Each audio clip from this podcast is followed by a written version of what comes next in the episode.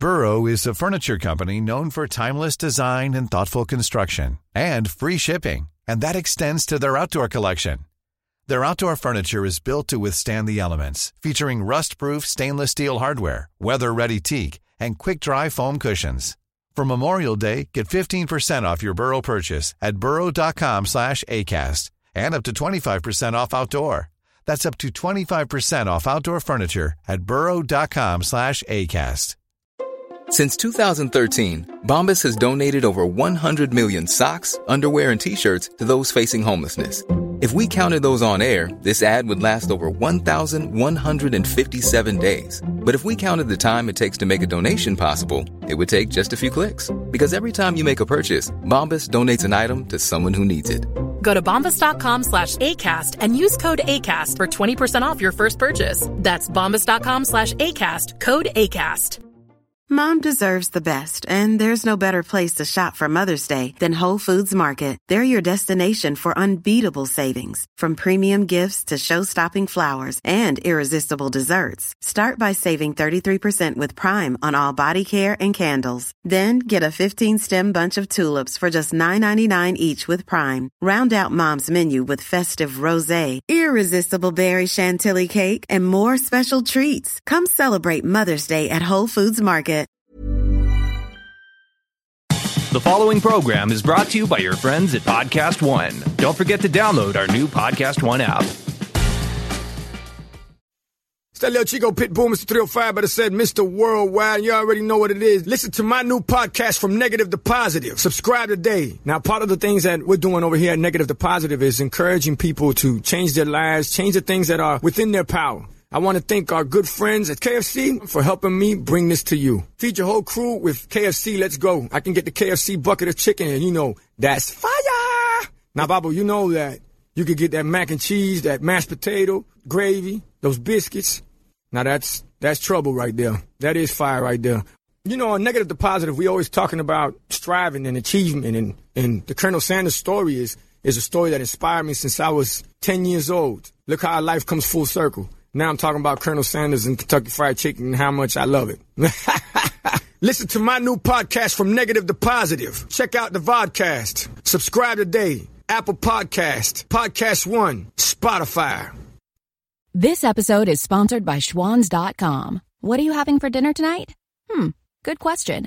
Schwan's Home Delivery has a solution for you. Stock up your freezer with high-quality frozen foods like premium meats and sides, delicious ready-made meals, ice cream, and more. No subscriptions, no memberships, just a friendly yellow truck that's been delivering food for almost 70 years. Listeners of this show get a special deal. Get 20% off your first order with code YUM20. Check out schwans.com/YUM for details. Hey everyone, John Rocha here. Pluto TV is the leading free streaming television service. Watch over 100 TV channels and thousands of movies on demand, all completely free. Pluto TV never asks for a credit card. You don't even need to sign up to watch free.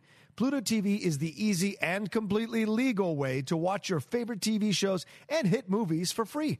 What are you waiting for? Never pay for TV again by downloading Pluto TV. You can download Pluto TV for free on all of your favorite devices today, including your phone, Roku, Amazon Fire TV, Apple TV, smart TVs, PlayStation, and anywhere else you stream. It's that little Chico Pitbull, Mr. 305, better said Mr. Worldwide, and I'm here to tell you about my new podcast, From Negative to Positive, brought to you by my friends over at State Farm. I believe that to have success, you got to play the game, so that the game doesn't play you. You know, the biggest risk you take is not taking one. It's very important that you make sure that you make the most out of your money, especially when it comes to insurance. State Farm offers surprisingly great rates. They have great agents standing by helping you personalize your coverage. All this is backed up by award-winning, easy-to-use technology. It's a great price with an even greater service. When you want the real deal, like a good neighbor, State Farm is there. This episode is sponsored by Schwan's.com. What are you having for dinner tonight? Good question. Schwan's Home Delivery has a solution for you. Stock up your freezer with high-quality frozen foods like premium meats and sides, delicious ready-made meals, ice cream, and more. No subscriptions, no memberships, just a friendly yellow truck that's been delivering food for almost 70 years. Listeners of this show get a special deal. Get 20% off your first order with code YUM20. Check out schwans.com/YUM for details. Welcome, everybody, to another episode of the Smackdown Live recap on the Pro Wrestling Sheet. I am John Rocha, your host, as always, joined by the CEO of the Pro Wrestling Sheet here, Ryan Sadden. How are you, man? I am doing fantastic, John Rocha. It's, you know, I don't mind the weather when it's a little, I don't like California. It's California. It's always hot here, but when it's cold lately, I've been kind of appreciating it. So. Yeah. You like the change of the seasons, and yes, it's overcast and cold. Yes, that does happen in California. It may not always rain, but it does get cold. We shouldn't complain about the weather too much in California. I'm not complaining, because I guarantee there's people that are watching this that are probably in like negative degree weather and stuff. So. Who told you to move there? Take responsibility for your decisions. That's all I'm saying. I pay way too much for my apartment for a reason. Yeah, I get the nice weather. That's the exchange. You pay $700, you get snow. Hate to break it to you. That's how it works. Total side note that's not wrestling related, but I think people will find this interesting too. I was walking back. I'm a heavy sleeper. And I was walking back to my apartment on Monday night and... or Tuesday, one of the nights this week. I was walking at Monday night, and I was walking back to my apartment, and this neighbor, who's a very cool guy, very nice, he goes, "Hey man, did you were you bothered at all by the noise that happened then?" And I'm like, "What noise? Did you kind of hear like a fight out here?" I'm like, "No, what happened?" You know, and he's like, "Well, Sunday night, this guy." Long story short, I'm just gonna tell you what the story was. Long story short, someone on Sunday night went. So my apartment is like here, okay? Yeah. There's an apartment like here on the other side when you're walking towards my apartment. Some drunk person came onto my apartment floor and started kicking in a door. Holy crap. Right? Started kicking in a door. You got to move. What? You got to move. Oh, I know. Well, it's not even a bad neighborhood. It's in the Valley. It's not even a bad neighborhood. You just said the Valley.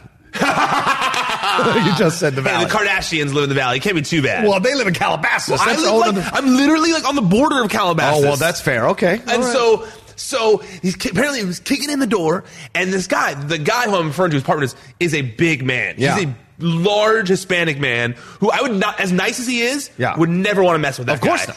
And so he says that he woke up from this, and he's got kids in the house. Yeah. And he got freaked out. He said he's got like a gun, but he also has a knife. So he didn't have time to load his gun, and someone's like, sound like they're breaking in. So he wakes up one of his roommates and gets his knife. Yeah. And he said he stood at the door, and he sees them like trying to kick in the door, these two guys. Yeah. So he waits a second, and then he opens the door, and he like he comes out, and he slams one of the guys up against the wall and holds the knife to the other one. And he says, "What the F are you guys doing here? This is my house. There's children here. Get the fuck away or I'm going to stab you." Yeah. You know? And then they were like, kind of like drunk. He could tell they were drunk. And he shoved the boys to get the fuck out of here. And he went back in the house, right? So apparently, he stayed back. Yeah. These guys got angry and went to down the hall, right? He then could hear them still talking crap. So he came back out holding knives, like, "Hey, if you guys come back this way, I'm going to stab you." And then went back into his apartment, right? Right. He said the guys were drunk. Apparently, when this was going on, they then went to come back after he said that. It's the best recap ever. Yes. Sorry, I'm sorry. No, this is great. I'm loving this story. Okay, he goes to come back, right? Yeah. And he's so drunk, he goes to the wrong door when he comes back. He goes to the neighbor, the one who's literally like right next to me, right? And starts kicking that door. That house is two women: a young girl who's like in high school, it would seem, and an older, and her mom, right? And I think a baby. Yeah. And so then he starts kicking in that door, thinking it's the same door. They get freaked out. She was watching. She came out during this conversation and she explained her part of the story. Yeah. She said she was sitting there watching Game of Thrones and someone just starts kicking on the door and she started freaking out, right? So she grabs a knife. The mom grabs a bat. It's the Night King. Yeah. The mom grabs a bat. Of course. The guy kicked so hard, the door broke in. Holy shit. So he comes in. And they're screaming, like, "Get the F out of here." Oh, like, they're standing there with knives and bats. And they close the door on him, right? Right. He then realizes it's the wrong apartment, goes back to the neighbor guy, and the initial person, right? First of all, I slept through all of this. It is right next door to me. Like, this was right next door. All this is happening. So they go back to the door, and he starts kicking again. And the guy says, "I was standing there waiting, you know?" So he said that. The guy is doing like lunges forward. So when he went back one of the times, that's when he opened the door and he came out, boom, and punched the guy right in the face. Guy goes down, right? The friend is going, "No, no, no, no, no, no, no," right? That's when he realizes the guy's keys are in his door. And he's like, what the fuck? And the guy, the friend is like, can we just get our keys? And he's like, what? Yeah, fuck you. Like, and he throws the keys at him, throws it past him, right? By this point, neighbors had come out. Of course. And they just see a large Hispanic man standing over a guy looking like he just punched him in the face. So they're like, hey, man, calm down. And he's like, no, this person just tried to break into my house. Yeah. Like, I'm not calming down. You guys, I'm not the person who was bad. This guy tried, right. You guys have all seen me, you know? Right. So the neighbor grabs the keys and he looks, and the guy has like the apartment number on his keys for some reason. He's got like the tag still from when he first got his keys. Sounds about right. And it's one apartment above. He this whole time he was so drunk he thought that it was his apartment. That's why he was kicking the door in, because he thought the keys weren't working to his apartment. Yeah, but what kind of logical sense does that make? When someone else is already in there. Yeah, and then why would you bust down the door of your own place? Because guess what? You're not going to be able to lock it after you bust it down. And then once you realize it's not your place, wouldn't you just go up one floor? Yeah. It was literally like, I don't want to say the apartment numbers or whatever, but it was like one. It was the same number, but a one floor difference, basically, you know? Yeah, I guess he was trying to take advantage of the wild card rules and have apartments on both floors. Boom! Nice segue. Boom! Nailed it. Totally nailed it. Sorry, I had to get that. I meant to tell you that in the office. I was just like, whoa, that was crazy. And they're all telling me this, and I'm just like, I didn't wake up for any of this? Crazy. Sorry. Well, speaking of breaking in, let's start with SmackDown, because certainly AJ Styles broke back into SmackDown, and Sami Zayn broke back into SmackDown and had to be confronted by Kofi Kingston. Sami Zayn and AJ Styles had a great back and forth. I was so excited by this. When you talk about what we talked about yesterday about what happened to Sami Zayn with Braun Strowman, this is more of an equal footing type of wrestling match, and it makes it so much more exciting. Yes. They're back and forth. So AJ, you're not sure if AJ's heel or face, which I like. They're playing that. They're playing the string out. Make it different for Raw. Make it different for SmackDown. Kofi comes out, confronts them, and then says, "Yeah, I'll fight you guys for the title. Ain't no big deal." He's a fighting champion. I really respect that. What a great beginning. Very much respect that. Also, it's crazy sometimes how it's like, why are people able to be booked so well on SmackDown? Yeah. But such crap on Raw. Yeah. Like, that thing on Raw made no sense. It made no sense. The whole dumping in the trash thing on Sammy. This was great. This was how he should have transitioned from those promos of like, I want the title to be able to rub it in the fans' faces. It made sense, all that stuff he was saying. And the stuff on Raw didn't. So, yes, confusing. I'll do my best to just get over this confusing wild card rule. Yeah. But there are going to be a few things that I point out. But this was a situation where it was put to good use. Yeah, you know, they made it work. This was a good SmackDown. I also feel like you know, I was a few weeks ago. I very much didn't agree with you, but they're clearly building the blocks for. They're putting out the building blocks for an AJ heel turn. Oh yeah, it was very evident here where he had been, even though he was like good to be back on SmackDown, which has only been 3 weeks or whatever. Right. Even with that, the way he was talking to Kofi and just the way he was presenting himself was different than the AJ of a few weeks ago on SmackDown, where he was like the good old boy. Right. I do think that they are slowly adding some edge to him and setting up a potential heel turn for AJ Styles. Yeah, and they don't have to rush him. No. They don't have to. AJ's already so over with the fans. Making it a slow turn makes the fans feel like, okay, stop. And then he gets too far gone where he can't, and he goes full heel, and the fans get behind it. And at least they're excited to see it, which means it'll lead to great matches. And AJ stays on television in pursuit of titles, which is really where he belongs or where he's best with the WWE. You know what's interesting is if they want to go the club route because they want to keep Gallows and Anderson around, they don't want them to leave or whatever, and they're able to make that work. It's funny is they'll just get cheered. The club will get cheered majorly. Yeah. You know, even if they're a heel stable, they're gonna get cheered. Have any stables made the transition to WWE and worked? I mean, the Four Horsemen didn't really fully work with the WWE. NWO didn't really work, which is Vince's fault. NWO didn't really work, and Stone Cold and Triple H's fault. NWO didn't really work. And then, I wonder if the Bullet Club will work. I mean, it doesn't seem like stables. Well, I don't know if they'll do it. I don't know if they'll do it. I don't know if it would work, though. I don't know if stable, because those are organic stables built in the context of shows that are different and federations that are different. So, like, NWO was built out of a certain situation. Four Horsemen was built out of a certain situation. Certainly the Bullet Club is an independent situation. So it's like, it would just surprise. You couldn't put Main Event Mafia on frickin' Raw or SmackDown. Well, it wouldn't work. Yeah. It wouldn't work. And so that's what I wonder about, why these stables will. They never worked when they come over. Well, Vince has never been a big fan of stables, except for that short time period where it was like Super Stable Central. Yeah, like Corporation, DX, all that stuff. That was really the only time that they've ever really liked it. Well, there was also that other time in WWE when I wasn't really a fan, but they had like the Nation of Domination? And the Los Boricuas. And right, but those are stables, again, born out of what's there. No, I know. I was just going to say that, but for the most part, WWE doesn't really put a spotlight on stables. Right. It doesn't feel like there's been a few, you know, but for the most part they don't. It's few and far between. Yeah. I was actually. It's interesting. You're right. I do think it's the whole, and it's how other wrestlers are too. It's the whole wasn't born here, so we don't care about it. I think that's the EC3 syndrome, you know, of great point. We didn't who EC3. Who cares about Dixie Carter's nephew or whatever? You know, and I do. I love EC3, the character. Me too. But I think when Vince McMahon is the one writing the one in charge of what goes on television, it doesn't connect with him. And maybe I hope that's why Dixie Carter was in Stamford filming something, because she posted a tease thing that she was filming something in Stamford. I hope it's because they're going to try and do explain who EC3 is in a mockumentary type thing, and that's why they're going to interview Dixie Carter. Is she still involved with TNA or anything? No. Dude.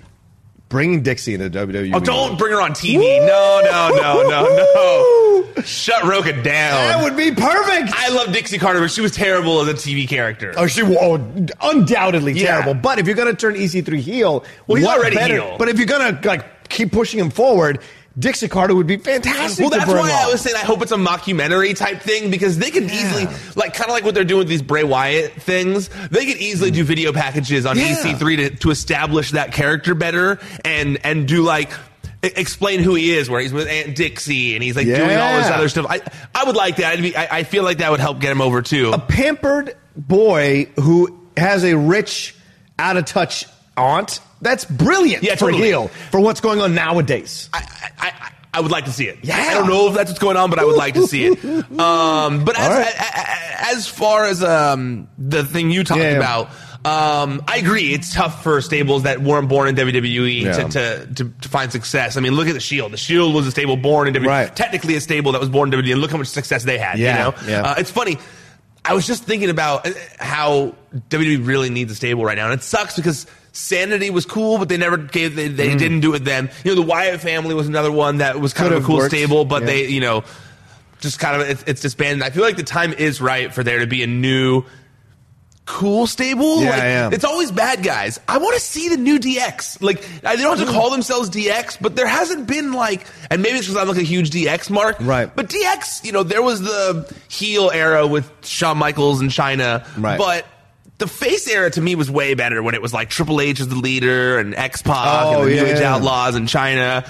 And they were good guys. They were the good guys on the show for the most part. Yeah, for the most part. I mean, they did it was the Attitude Era. So they did some things looking back on it that maybe necessarily now you wouldn't consider good guys do. Some Usos type stuff. But Usos was on Raw. And New Day's not really would you consider a stable? I guess New Day. I mean, there's a three people. I think the Bullet Club is more than just those three guys. I would say no, because they're more of a tag team. Even though there's three of them, I don't think you'd consider the Freebirds a stable. You consider them a tag team, even though there's three of them. Right. Whereas with NWO, it's different because NWO kept bringing people into the stable. Four Horsemen was four. For me, a stable needs to be the leader, a tag team, and one supplementary guy. I think I agree with that. Or woman. Or woman. Yeah, well, with DX. And that's why Undisputed Era works so well in NXT. You have those pillars. Oh.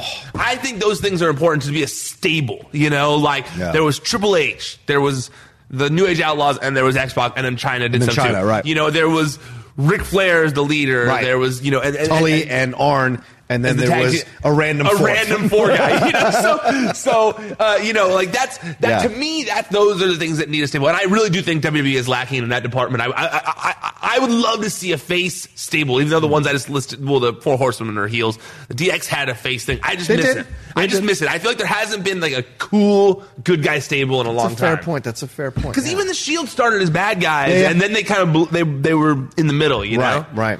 Yeah. Yeah, that's a good point. All right, well, let's move on here. Mustafa Ali, Ali took out Andrade Cien Almas in a fantastic match that unfortunately got cut short by Randy Orton, the RKO. I get it. You got to promote the Money in the Bank thing. I think they're setting this up, though, for down the road. This looks like it'll be a fantastic, high-flying, awesome match down the road. We had a nice vignette from Ali talking about the light. You know, always go towards the light, always fight to go to the light. Zelina did some talking this week. Finally, God, that woman is gorgeous. Comes out, and then Andrade took over a little bit. But, man, Andrade, I'm sorry. He should not. This is tough to understand him when he's talking English. Look, I'm Latino. My parents speak with an accent, a thick accent. I can certainly understand thick accents, but even Andrade's is way the F out there. And when he said it in Spanish, you know, it doesn't really work. Señor dinero del banco. It doesn't quite work. Yeah, no. It doesn't quite work. So but I appreciate them trying to give Andrade mic time. But Zelina's really the one who should be talking. Yeah. I agree with everything you said right there. You know, one thing I was wondering while watching this is, and I know I just talked about AJ with a heel turn, whatever, but like I kind of felt like they were also setting the building blocks for an Ali heel turn, right? Yeah, I felt that way too. And it can play because it was supposed to be my spot. It was supposed to be my shine. You took it from me, Kofi. I want this thing, and I'm going towards it. I'm fighting whatever it takes, and even if it means I got to cheat or I got to do something, I want to get there and be champion. And then it's like, what's the price? That's the vibe I got from that promo that they had, and normally those promos that he shoots. That he's done in the past, which I love the look of those promos that he does. Yeah. Normally, they're much more inspiring, I'd say. This one didn't feel as inspiring. It was like, I'm going to do whatever it takes to get back to where I was type of thing. So I agree with you that it had some... It made me go, I almost wonder if that's why they changed his name, because they want to turn him down the line, and they didn't want it to be like a... stereotype, because he's been so against Mustafa Ali being like a stereotypical heel foreign character or whatever. That. So I as much as I think that he's great in his face role, I really do think that Kofi thing derailed him majorly. Yeah. I mean, there's no denying that injury was like the worst possible time for him, and he has been trying to kind of like gain momentum again and unsuccessfully. Yeah. So I don't think a heel turn down the line would be the worst thing for him. No, I agree. And the thing is, what I think it comes into sometimes, you got to give, look, as much as we bash creative sometimes, you got to give them credit sometimes too. And that is that, like, some of these promos can go either way. And I think that's smart. They're creating promos that can go either way. And I don't know how much the wrestlers have say over their promos, but the fact that you can spin it either way is smart, because down the road, if they want to turn them, they can, but they don't have to. And that's brilliant. You always give yourself options in any situation. And I think that's smart what they're doing with Ali. I also felt with the you can go any way with it type of thing, that Randy Orton being the one to run in. You look at it, I was looking at it and I was going, you know what? Randy Orton versus either of those guys would be good. Oh, yeah. I'd be into that. And it's funny because one's a face and one's a heel, and Randy really is in the middle. Like, he really has firmly cemented himself in the middle of like a utility player of just like, you want me to wrestle bad guys? I can wrestle bad guys. You can wrestle good guys. I'm pretty much the same character regardless. Yeah. You know, it just depends on who you want to cheer for or not. We haven't seen him have a lot of ring time, so there may be a triple threat match next week between these three. Could be an interesting situation. I hope that's the case, because I looked at it and I go, I want to see these three in a three-way match. I thought that while watching it last night. I was like, I think they would do well. You know, Randy and his innovative RKOs and two young, hungry guys. I feel like some cool stuff can go down. Yeah, absolutely. And the one he did on Andrade was fantastic. All right, Shane McMahon came out. Wait, the one he did on Ali? When he picked him up and then he... Both of them. And the one who took Andrade off the top rope when he jumped at him and took him on the RKO. Yeah, that was cool too. Both of them were fantastic. You're right. You know, I was really... a fan of that. So anyway, Shane comes out, starts talking, about how he's, running things and making decisions, and he's, letting go of the tag team belts that he'd won with Miz, and so he's going to hand them off to a worthy tag team, and that's Daniel Bryan. And wait, No, it's because the Hardys relinquished. I'm sorry, the Hardys relinquished. Sorry, oh, Jesus Christ. The Hardys relinquished. There, he's going to hand them off to Rowan and Daniel Bryan. They come walking down. Of course, Corey Graves loves this idea. But then the Usos come out because guess what? It's wild card time, son. Wild card, bitches. Exactly. That should be a shirt, actually. And then the Usos go, and Usos do way better. See what happens when you give them actual material. I thought the same thing last night. Stupid stuff like Usi Juice or whatever the hell it was. And they did their whole like, you got to earn it. Yeah. I was like when they said Roman said this was his yard, so we could roll by whenever we wanted, type stuff. So yeah, let them play. I was thinking to myself, like, I tweeted it last night. I said the same thing. I said, "This is how you book the Usos." Yes. Why? It was just like the Sami Zayn thing. I thought to myself, like, why are they able to book them so well on SmackDown and such trash on Raw? Does Vince not care about SmackDown as much as does Raw? No, the worst thing is he does. Really? That's what's so confusing about it. What if there's two Vinces? It's like that movie Us, but he's worked his way with, he's become friendly with his version of Us. You have to put the Usos in the Usi Juice. No, man. No. You have to do it. Oh, my God. No. All right. Anyway. But this was an incredible match and so much fun and no cheating. Like nobody rolled in to help Brian. It was a straight pin and it was really well done. Enjoyable match. Also though, frustrating. Yeah. Well, wait, how many? I didn't want the Usos to win. Where we? No, I didn't either. Yeah. I loved the match. I didn't. I'm frustrating because I was going to say, hold on a second. Okay. Where did? Oh, no, it's that. Okay. Right. Ah, never mind. I'll get to that later. No, I liked this a lot. The match was great. Yeah. I really don't like the wild card rule thing because here's my thing. And I've mentioned in the past where you know, we've discussed the idea of a traveling champion, a champion who goes back and forth. Here's our problem. And this is where it was evident is like, as much as I hate the Usos and the Revival feud, right? They're in the middle of a feud with someone right now. So I look at something like this and I go, okay, cool, good. Great match, entertaining. Yeah.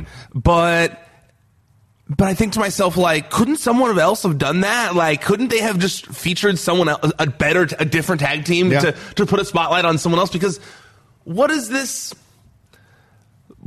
I get that it builds towards new tag team champions. But it gives Daniel Bryan and Rowan a credible opponent they had to defeat to become champions. Yeah. But at the same time, I go like, but now they're not ever going to wrestle them again because they're on different shows, or maybe they will because of this wild card rule. But if they are, then what's the Revival doing? These are the things that bother me. Is that it's like they're coming here just for the good match, but then there's no storyline coming out of it. Like there's no. There was really no reason for them to only fight the Usos. There are other tag teams that they could have wrestled on SmackDown, right? Yeah, there are. But I think you want to give a little bit of legitimacy, like you said, to the belt. Beating the former champs gives you a little bit of legitimacy.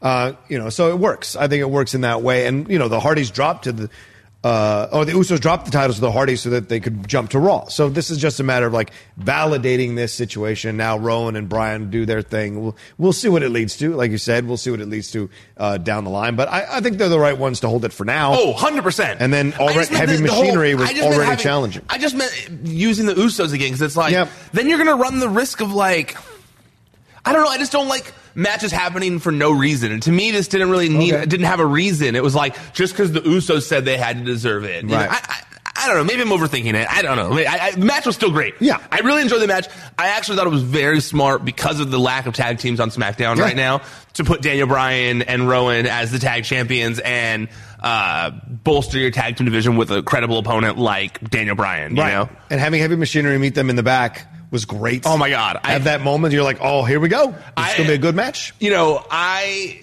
love Otis. Yeah. So the idea of Otis and Daniel Bryan interacting is going to just it's my mind is just so the dopamine levels in my mind thinking about Daniel Bryan and Otis doing things together. They're off the charts. Yeah. I love it. I'm excited. I think that...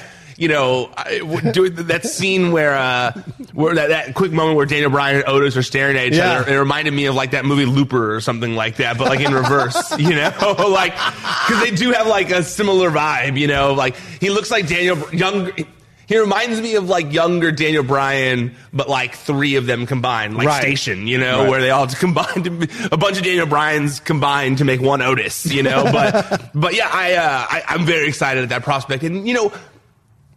Daniel Bryan has seemed like he's been wanting to put people over since he came back. Oh, yeah. And help elevate others. He did it with Ali. He helped Kofi. He did it with Kofi Kingston. Kofi. So I'm cool with him going to the tag team division and helping to just to help, you know, establish the tag team division on SmackDown a little greater. I mean, I think Heavy Machinery, people are into it. So the idea of like the guys who love steaks wrestling against like vegan Daniel Bryan or a vegetarian, it's perfect. It's perfect. Yeah. In fact, there should be a vignette where they're eating steak and Daniel comes in and yells at him. And then Otis is just doing this weird stuff. And Daniel's like, use your words. And so all of it, you're like, you're right. There's so many ways you can play this. It's going to be a lot of fun. Yeah. So hopefully they do it that way. I also like they said they're going to, they want to replace the tag straps too. Right. So we might get eco-friendly tag titles too. Hemp titles. Yeah, I like it. Oh, hemp titles. I like it. Burn that, smoke it. All right, Shane stays in the ring after the break and then announces, what was it? He just talks about Money in the Bank. Money in the Bank and all this jazz and what's going to happen. And then Miz comes out and attacks him, chases him out of the back. The B team comes out and, oh no, the B team turns on Miz, starts beating him up. Well, they turned on him a while ago. Right, but like, you know. They continued to not like him. Yes, I guess continue turning on him and what have you, which is still weird for me to watch. And then just when he's getting the best of the B team, Shane comes from behind with a steel chair, knocks him down, and so kind of, you know, recalling what happened on Raw. So this, yes, no? No. Okay. Okay. Only because, do the Usos not count as two people? Oh, good point. Like, we've only had a week of this wild card rule. Yeah. And both shows we've gone over the limit. Oh, interesting. Maybe a tag is one unit. But they said people. They didn't say. That's a good point. Act. Yeah, but the Usos said their Romans' nephews or cousins. So they don't count in the wild because they also said because of the wild card rule. Right. They did mention the wild card rule. Yeah. So we've got Sami Zayn, AJ Styles, the Usos, that's four. And now the Miz. That's five. They did five both times. But I think Miz is excused because Miz is in an attack. Okay. Like he snuck in. Do you not remember me reading the rules? That if it's an unsanctioned wild card rule, you get fined or fired? Miz will get fined. Are they going to say fined? Because when AJ Styles came out at the top of the show, he completely said something opposite than what they said on WWE.com. He said that, like, whoever's the first one to get there, that makes no sense. It's the first come, first serve, I guess. What? That's not what it said? Yeah. So where are the rule books for this wild card rule? This is the most unestablished rule ever. I know that it's a wild card rule, but I'm just like, what does this mean? That you said four, now there's five. Right. Can we get some clarification here? I just want to know who's in the pool, how it works. Like, who is sanctioning these things? Is it the McMahon family? Doesn't someone else show up later who was on both brands as well? Or no? Who? Does Lars? Is Lars on SmackDown or is Lars on Raw? Lars is on SmackDown. He is on SmackDown. Officially. Officially. All right. Because he seemed to be pushing the limit last night of the number of people when he showed up. No, he's on SmackDown. So his Raw appearance, that was his wild card. Was that part of the, how many are you allowed? Four or six? He was the fourth. He's the fourth. But there was still five. There was five. It's mind-blowing. I'm terrible with math. WWE, don't do this to me, please. I'm terrible. Don't make me be the mathematician of wrestling because I'm terrible at it. I don't want that job. But does this help you at all promote the feud? We're getting it. Because apparently online people like this feud. You're one of those vocal people that doesn't. No, and I don't know why. It's phenomenal. I'm so confused by it. It's one of those things where I am I am not connected to everyone else on this one, it would seem, but I hate it. I don't know. I hate it so much. The Lars thing is that in your notes, because I do want to talk about that. Coming up. Man, that was funny. But listen, let me make a segue because we're going to talk about Mandy Rose and Sonya Deville taking on Carmella and Ember Moon. It was supposed to be Asuka and Kairi Sane, but they changed it, I think. Okay. Then so it became Carmella and Ember Moon. Before we get to this, though, where the hell are the Iconics? Where are the tag team belts? You took them off Sasha and Bayley so that you could put them on the pretty team and get them over, but then you had them lose constantly, and now they're off television. I haven't seen they weren't on this show at all, not even doing a promo. So why did you give them the belts if you're going to bury the belts? I'm okay with them losing matches, but at least show them. Now you're burying the belts. Sasha and Bayley were willing to go on NXT, on SmackDown, all over. They wild card the fuck out of this thing. They'd have gone everywhere to defend those belts. The Iconics do not, and I think it's a massive mistake they've done, and it's borderline sexist to kill count those belts that way. I don't know about that. And there's a lot. They don't. I mean, there's a lot of belts they don't treat. Like, who's the United States champion? Isn't it Rusev? What's this for Rusev? Oh, no, wait. It's Joe. It's Samoa Joe. There we go. All right. My point exactly. Big dudes. So, but that's what I don't think. That's what I don't think sexist. Oh. Like, it's a new belt that just got... Yeah, but that's where you got to build it up. Yeah, but it's not up. That's all I'm saying. It is the lowest tier of the belts. It wouldn't be if Sasha and Bayley were running around with it. It still would be. It was. It always was. You had to build up the credibility of the belt. Like, I disagree. But, go ahead, though. But I agree with you. I think that man, this 2-hour show. Yeah. And 3 hours on Raw. Yeah. Just go film if she can wild card. They can wild card on Raw. If the point, they don't even need to wild card. They have belts that are allowed that allow them to go on both shows. There you go. They already are the original wild card rule. Damn great point. So the thing is, I was going to say is that if the reason you're keeping them off TV for a little bit is to build up the credibility of other teams as potential opponents. Yeah. I think you could easily do 2-minute vignettes or whatever that are like them doing iconic things and like, you know, until there's a worthy opponent, these are the things they're doing. Ali got a vignette. Kevin Owens got a vignette. Even frickin' Finn Balor, who's not even in the country, got a vignette. And you tell me you can't get... Even during this match, they could have had one of those little boxes with iconics cutting a promo like... About how like they don't care, making fun of all the people in the match. Easy. Yeah. I agree with you. I think it's silly that they like had them lose so much and then they took them off TV. It's weird. Yeah, you got to build up a belt. Anyway, all right. So we had this match go down. No surprise, Ember. No surprise, Carmella. No surprise, Carmella and Ember lost this match to Sonya and Mandy Rose. They're pushing Sonya and Mandy, trying to make them credible tag team. And I think it's working. They have great chemistry. They're friends in real life. Like I said, I've watched their donut show. I'm happy, and I think Mandy is really getting great at taking the bumps, believably. And I respect. And she's a good heel. The talking during the stuff. I know Carmella did the same thing, but it was different. Carmella's more like the impetuous child. Mandy is the cocky little thing standing over you. So I enjoy that. And Sonya balances out by not needing to do that kind of stuff. So this is a great way to promote them moving forward. I don't know where it goes, though, with the Iconics having the belts. I don't know where this goes for them, you know? So, yeah, but I like it. I agree with you, and I think that the idea of, like, Paige's former team versus Paige's new team makes perfect sense. Also, I didn't really think about it. You know, I talked about the music thing, and I hated the mashup music. Okay. I hated them playing the music separately, so I've been on the fence. Last night, when they just played Paige's music... That's what it should have been. Right, and what he's mentioned, Kari's saying, and Asuka come out with Paige to confront Mandy and Sonya after the match and say that Paige says she traded up and she's managing these ladies now. They're going to face Sonya and Mandy. Yes? Yeah, I like the teams that go against each other, but yeah, I like the...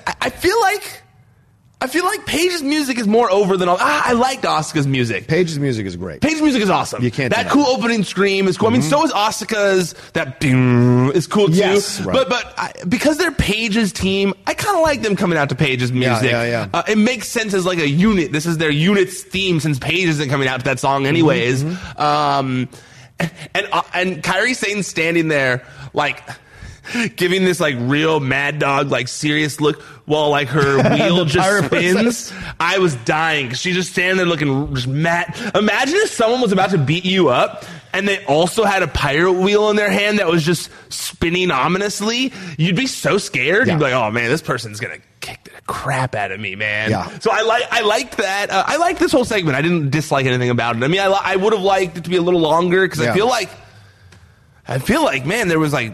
Barely any women stuff on this show. No. I mean, this match was short. And last Raw, too. It was a little strange how this is. And some people complained about it on Twitter and tagged us on it, saying they need to understand the women's division is very, very big. And they are by ignoring it or not making it more of a focus, it's surprising. Especially because Becky two belts, there was nothing with Charlotte. There was nothing with Charlotte and Becky here. I'm wondering if internally, and I don't know this, but this is just my thought process. I'm wondering internally if they go, well, our ratings have been down the past couple months. Is it because we placed so much focus on the women? That's ridiculous. I'm just saying, I don't know that. It's certainly possible. But I just think of like how Suits, well, and just Suits in general, they go like, well, we have a very male-driven show. Yeah. And we made females the focus of it for a few months, and ratings went down. Is it because we put too much focus on women? And I'm not saying that's right or wrong or even what's happening, but when I look at all the signs of like, it looks like they're doing things to get to change the rating because they're worried about the ratings going down. The irony is the booking of the women's stuff has been excellent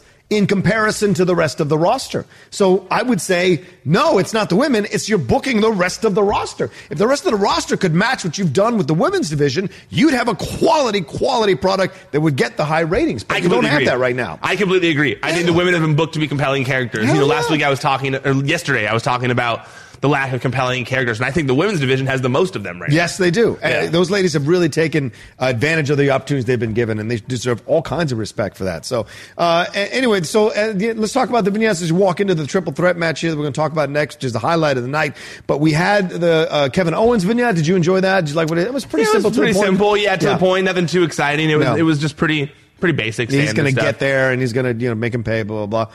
Who said he was leaving, right? Right, he said he was leaving. Yeah. Right. And then there was the Aleister Black one. The Aleister Black one again. It was less dark. Yes. I noticed they lightened up the room. They took my notes. It wasn't just his floating head. So this one was all about how he's done bad things and victory is how he's going to redeem himself, right? Was that the vibe of the promo? It was weird. It was a little weird. Yeah.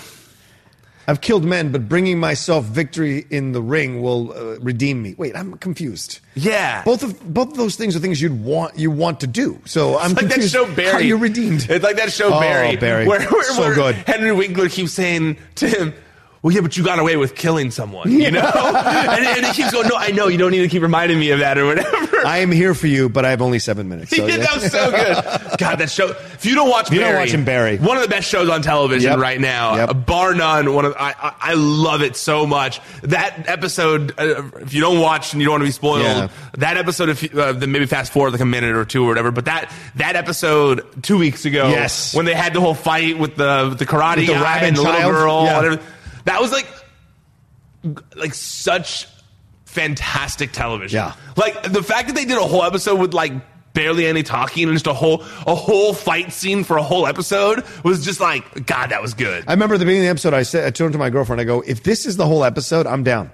After the first part of the fight, I was like, if they fight all through the episode, I couldn't believe the whole episode was that. I was like, holy shit, it worked out that way. And I thoroughly loved it, and their little road warrior female version child was great. Yes, when she was in the backyard and she does that flip, you're like, oh no, what's happening? Right. My girlfriend looked at me, she goes, what is happening? I go, look, it's a crazy show. What do you expect? And then we'll get back to SmackDown. Yeah, yeah. But did you read the interview that Adam Chitwood did here on Collider with Bill Hader? No, I got to read that. About the episode? Oh, dude. Okay. You got to read it. He did a whole interview with Bill Hader about the episode. Okay. And it's great. He talks about where the idea came from. He basically says that last season, and I think it's interesting. He said last season they were doing something, if I recall correctly, the stunt director came up to him and said, like, hey, I got this girl who's a young girl that does stunts. She's like whatever years old, 12 years old or whatever, 13. And she does like crazy stunts and she's a karate expert. And he was like, interesting.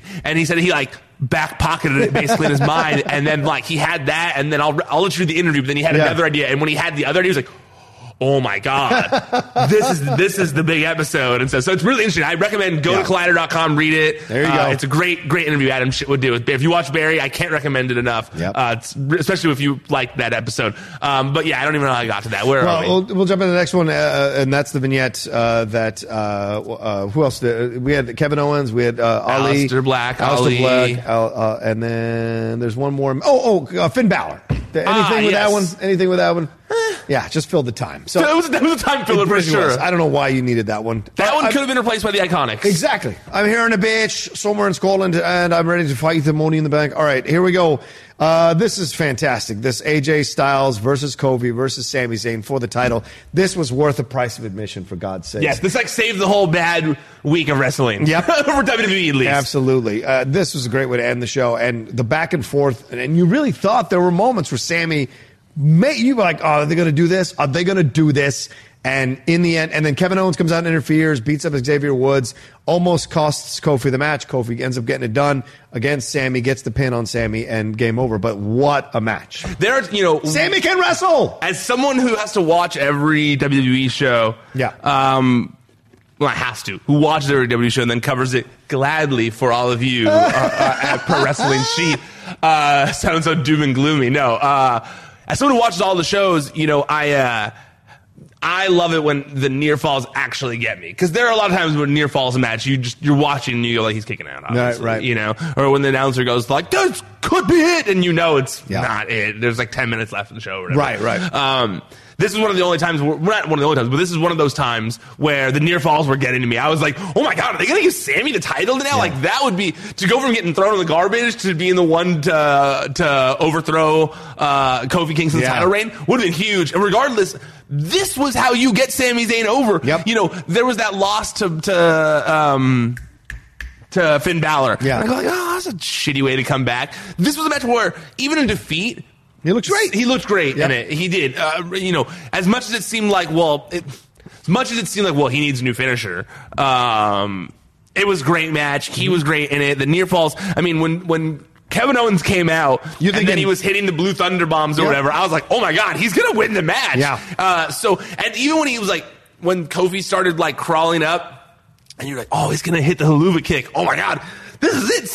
Sami's winning the big one, you know? And then he hit him with the kick or whatever. Oh, man. So good. I loved it all. Sami belongs here.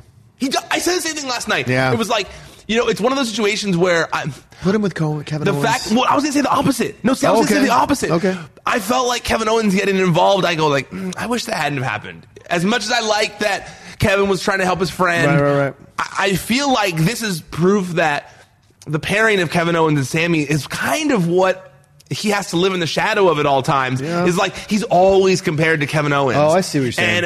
And I feel like this was proof that he doesn't need Kevin Owens to be in a main event match. And even though Kevin Owens coming out did help, everything that happened prior was proof that like Sami Zayn is a credible opponent for a WWE title match. You know, and so I really liked everything about this match, and I felt like, if anything, it should be proof that Sami should be taken as a more serious opponent. I think I would agree with that. Absolutely. And that's the thing. So getting rid of him in the dump, it's funny to use as a bit like, oh, take a shower, blah, blah, blah. But show him what he can do. Show what he can do in the match. And certainly we saw that here. So we'll see how this plays out going forward, because now it seems like Kofi has a number of challengers for that belt, even though AJ and Zayn are coming over from Raw. If this wildcard thing holds up, then multiple people want that belt, and it's the top belt in the company. Don't let that Universal bullshit. To me, it's not the Universal Championship. If the tag team belts of the women's tag team belts aren't elevated, then neither is the Universal Championship. Well, that's not fair to say. It doesn't have the legacy at all. Well, first of all, the women's title belt has been around for a couple months and Universal hasn't been defended that much. But the Universal was created out of thin air. Yes. Well, all title belts are created out of thin air. Well, but it was created out of thin air. You know what I mean. And then Brock Lesnar had one of the most impressive title reigns in forever. You can't dismiss the great title reign of Brock Lesnar. I don't care what you all think about his whole, only showing up for 5 shows a year. Yeah, that brought legitimacy to that belt. People always say that, I don't think it's a legitimate belt. I've never felt that way. Yeah, I had a lot of people say that to me last night. And because I said, and I respect people that do. If the WWE Championship is going to be defended on both shows now, it does kind of bring up the question of, well, what about the Universal title belt? Right. It's logically not as prestigious. And maybe you'll hate this idea that I had posed on Twitter last night, too, others did. But I kind of would like to see it not gotten rid of. I would like to see it become like the Universal Championship. To see it become like the belt used by part-time main eventers. The part-timers belt almost of the belt that's only defended at big major pay-per-views, like the Big Four or something like that. And it's only because then you have a reason for part-timers to come back. The Goldbergs, the Triple H's, the Batistas, the Undertakers, the Brock Lesnar's. Let them all go for the Universal title. Let that be a different echelon of belt like that. You can't even go for the Universal Championship unless you're at a certain level. And you got to work to get to that level. Yeah, you have to be. Yeah. You have to have been a former WWE champion to even challenge for the Universal Championship. I'm down with that because when they had the merger with WCW, when they bought out WCW, that WCW belt became in essence the SmackDown belt, and it was only defended on that program. And the other belt, the WWE Champion, which is the belt, was defended on both. Could be defended on both. So you essentially revert the Universal Championship where it should be, is to replace that WCW belt that used to be that big monolith. The Universal Championship belt is so massive, it makes sense. And then you make the belt, the WWE belt, what it was supposed to be, which is defended on both brands. That's the way it's supposed to be. That's why it has more prestige to it. That's the one that Stone Cold held, John Cena held, Hulk Hogan held, even before Hogan. Bob Backlund, that's the San Martino, that's the belt. So to me, this other belt, the one they have now, the Universal Championship, it doesn't have the same pedigree, anywhere near the same pedigree. I just want to say with the Universal title, you can't say that Brock didn't have dope matches. No, I didn't say that. No, I know. I saying just feel like when people say like, "Oh, the Universal title has no, has not raised the legitimate, the credibility of the title belt." Brock Lesnar raised the credibility of that title belt. That's fair. I just don't think it's at where the WWE Championship is. I don't think it's anywhere near it. It's only been in existence for what, 2-3 years? Fair, that's fair. It's got time. It might get there, but only 2 or 3 years. It's got to take some time. Fair. See, but like Brock Lesnar legitimized that belt, you got to have Sasha and Bayley legitimizing that championship belt of the tag teams. That was the point, which is why it was such a mistake to put it on the Iconics. Anyway, all right, in my opinion. That's our recap. I'll let him get the last word on this one. Wait, but I want you to speak about the Lucha House Rules before we wrap up. Oh, yeah. That was such a massive deal on Twitter. Yeah. Oh, no, a bunch of people tweeted me in the comments of the YouTube video yesterday of the Lucha House Party, me getting angry about the Lucha House Party rules thing. I know that there was 3 people on the other team, so it was technically a 3-on-3 match, but it was held like it looked while you're watching it like a Lucha House Party rules match. They only showed the full 3 competitors and 3 opponents for like a total of 1 second, and then there was the one guy in the match, and they just kept tagging it in and out and out and out and doing the Lucha House Party thing. So I get that it technically wasn't Lucha House Party rules, but the ref let the Lucha House Party rules slide, is all I'm saying. Fair. He did. There you go. There's the explanation that all of you have been clamoring for on Twitter about Ryan's statements yesterday. All right, well, that's our SmackDown Live recap here for the Pro Wrestling Sheet. Ryan, you want to tell them where they can find, watch, and read everything we do? ProWrestlingSheet.com. That's the website. You can find all the top stories throughout the week. You can also check us out on social media. It's at Wrestling Sheet. I'm at Ryan Sadden. You can follow. You should follow. Go follow both of us, please. Thank you. Also, if you just want to watch, if you want to watch the videos that we do, it's youtube.com/C/Wrestling Sheet. Go there, subscribe, comment, like the videos. I appreciate it. I read them all, as you can hear by us bringing up the Lucha House Party thing here. But yeah, go do that. I appreciate it a lot. That's where there's the Raw and SmackDown recaps that we do. Also, Wrestling Sheet Radio with my co-hosts every week on Thursdays. So, and that's it. Also, audio. Check out audio on all podcast platforms. Search Wrestling Sheet Radio. There you go. You can follow me at The Roke Says on Twitter and on Instagram. And we love getting your tweets about the shows, your thoughts on the shows, and our recap shows. Can't thank you enough. How many of you really enjoy our recap shows? So many of you tweeted us and tell us that we're your appointment viewing more than the actual show, which can't ask for more than that. So I know. I always don't want to retweet those. I don't want to look like I'm throwing shade, but I love them. It's very nice of you. Thank you. I'll like it. I might not retweet it like Ryan, but I'll like it, that's for sure. All right, thanks, everybody. We'll talk to you next week with another episode of the Raw Recap and the SmackDown Recap on the Pro Wrestling Sheet. Until then, have a great week. ProWrestlingSheet.com.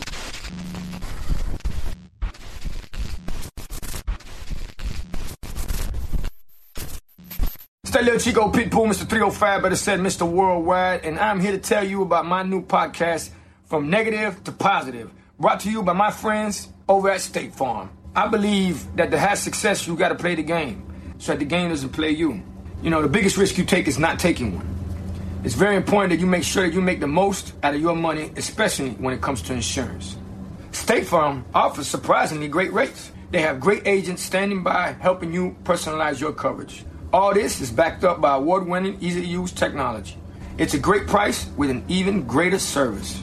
When you want the real deal, like a good neighbor, State Farm is there. This episode is sponsored by Schwan's.com. What are you having for dinner tonight? Good question. Schwan's Home Delivery has a solution for you. Stock up your freezer with high-quality frozen foods like premium meats and sides, delicious ready-made meals, ice cream, and more. No subscriptions, no memberships, just a friendly yellow truck that's been delivering food for almost 70 years. Listeners of this show get a special deal. Get 20% off your first order with code YUM20. Check out schwans.com/YUM for details.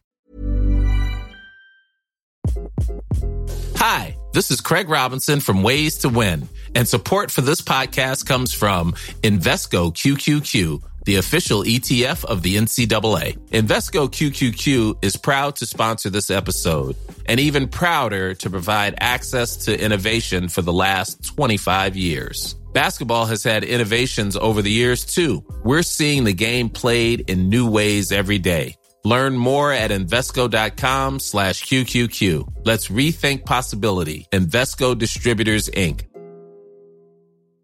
Mom deserves the best, and there's no better place to shop for Mother's Day than Whole Foods Market. They're your destination for unbeatable savings. From premium gifts to show-stopping flowers and irresistible desserts, start by saving 33% with Prime on all body care and candles. Then get a 15-stem bunch of tulips for just $9.99 each with Prime. Round out Mom's menu with festive rosé, irresistible berry chantilly cake, and more special treats. Come celebrate Mother's Day at Whole Foods Market.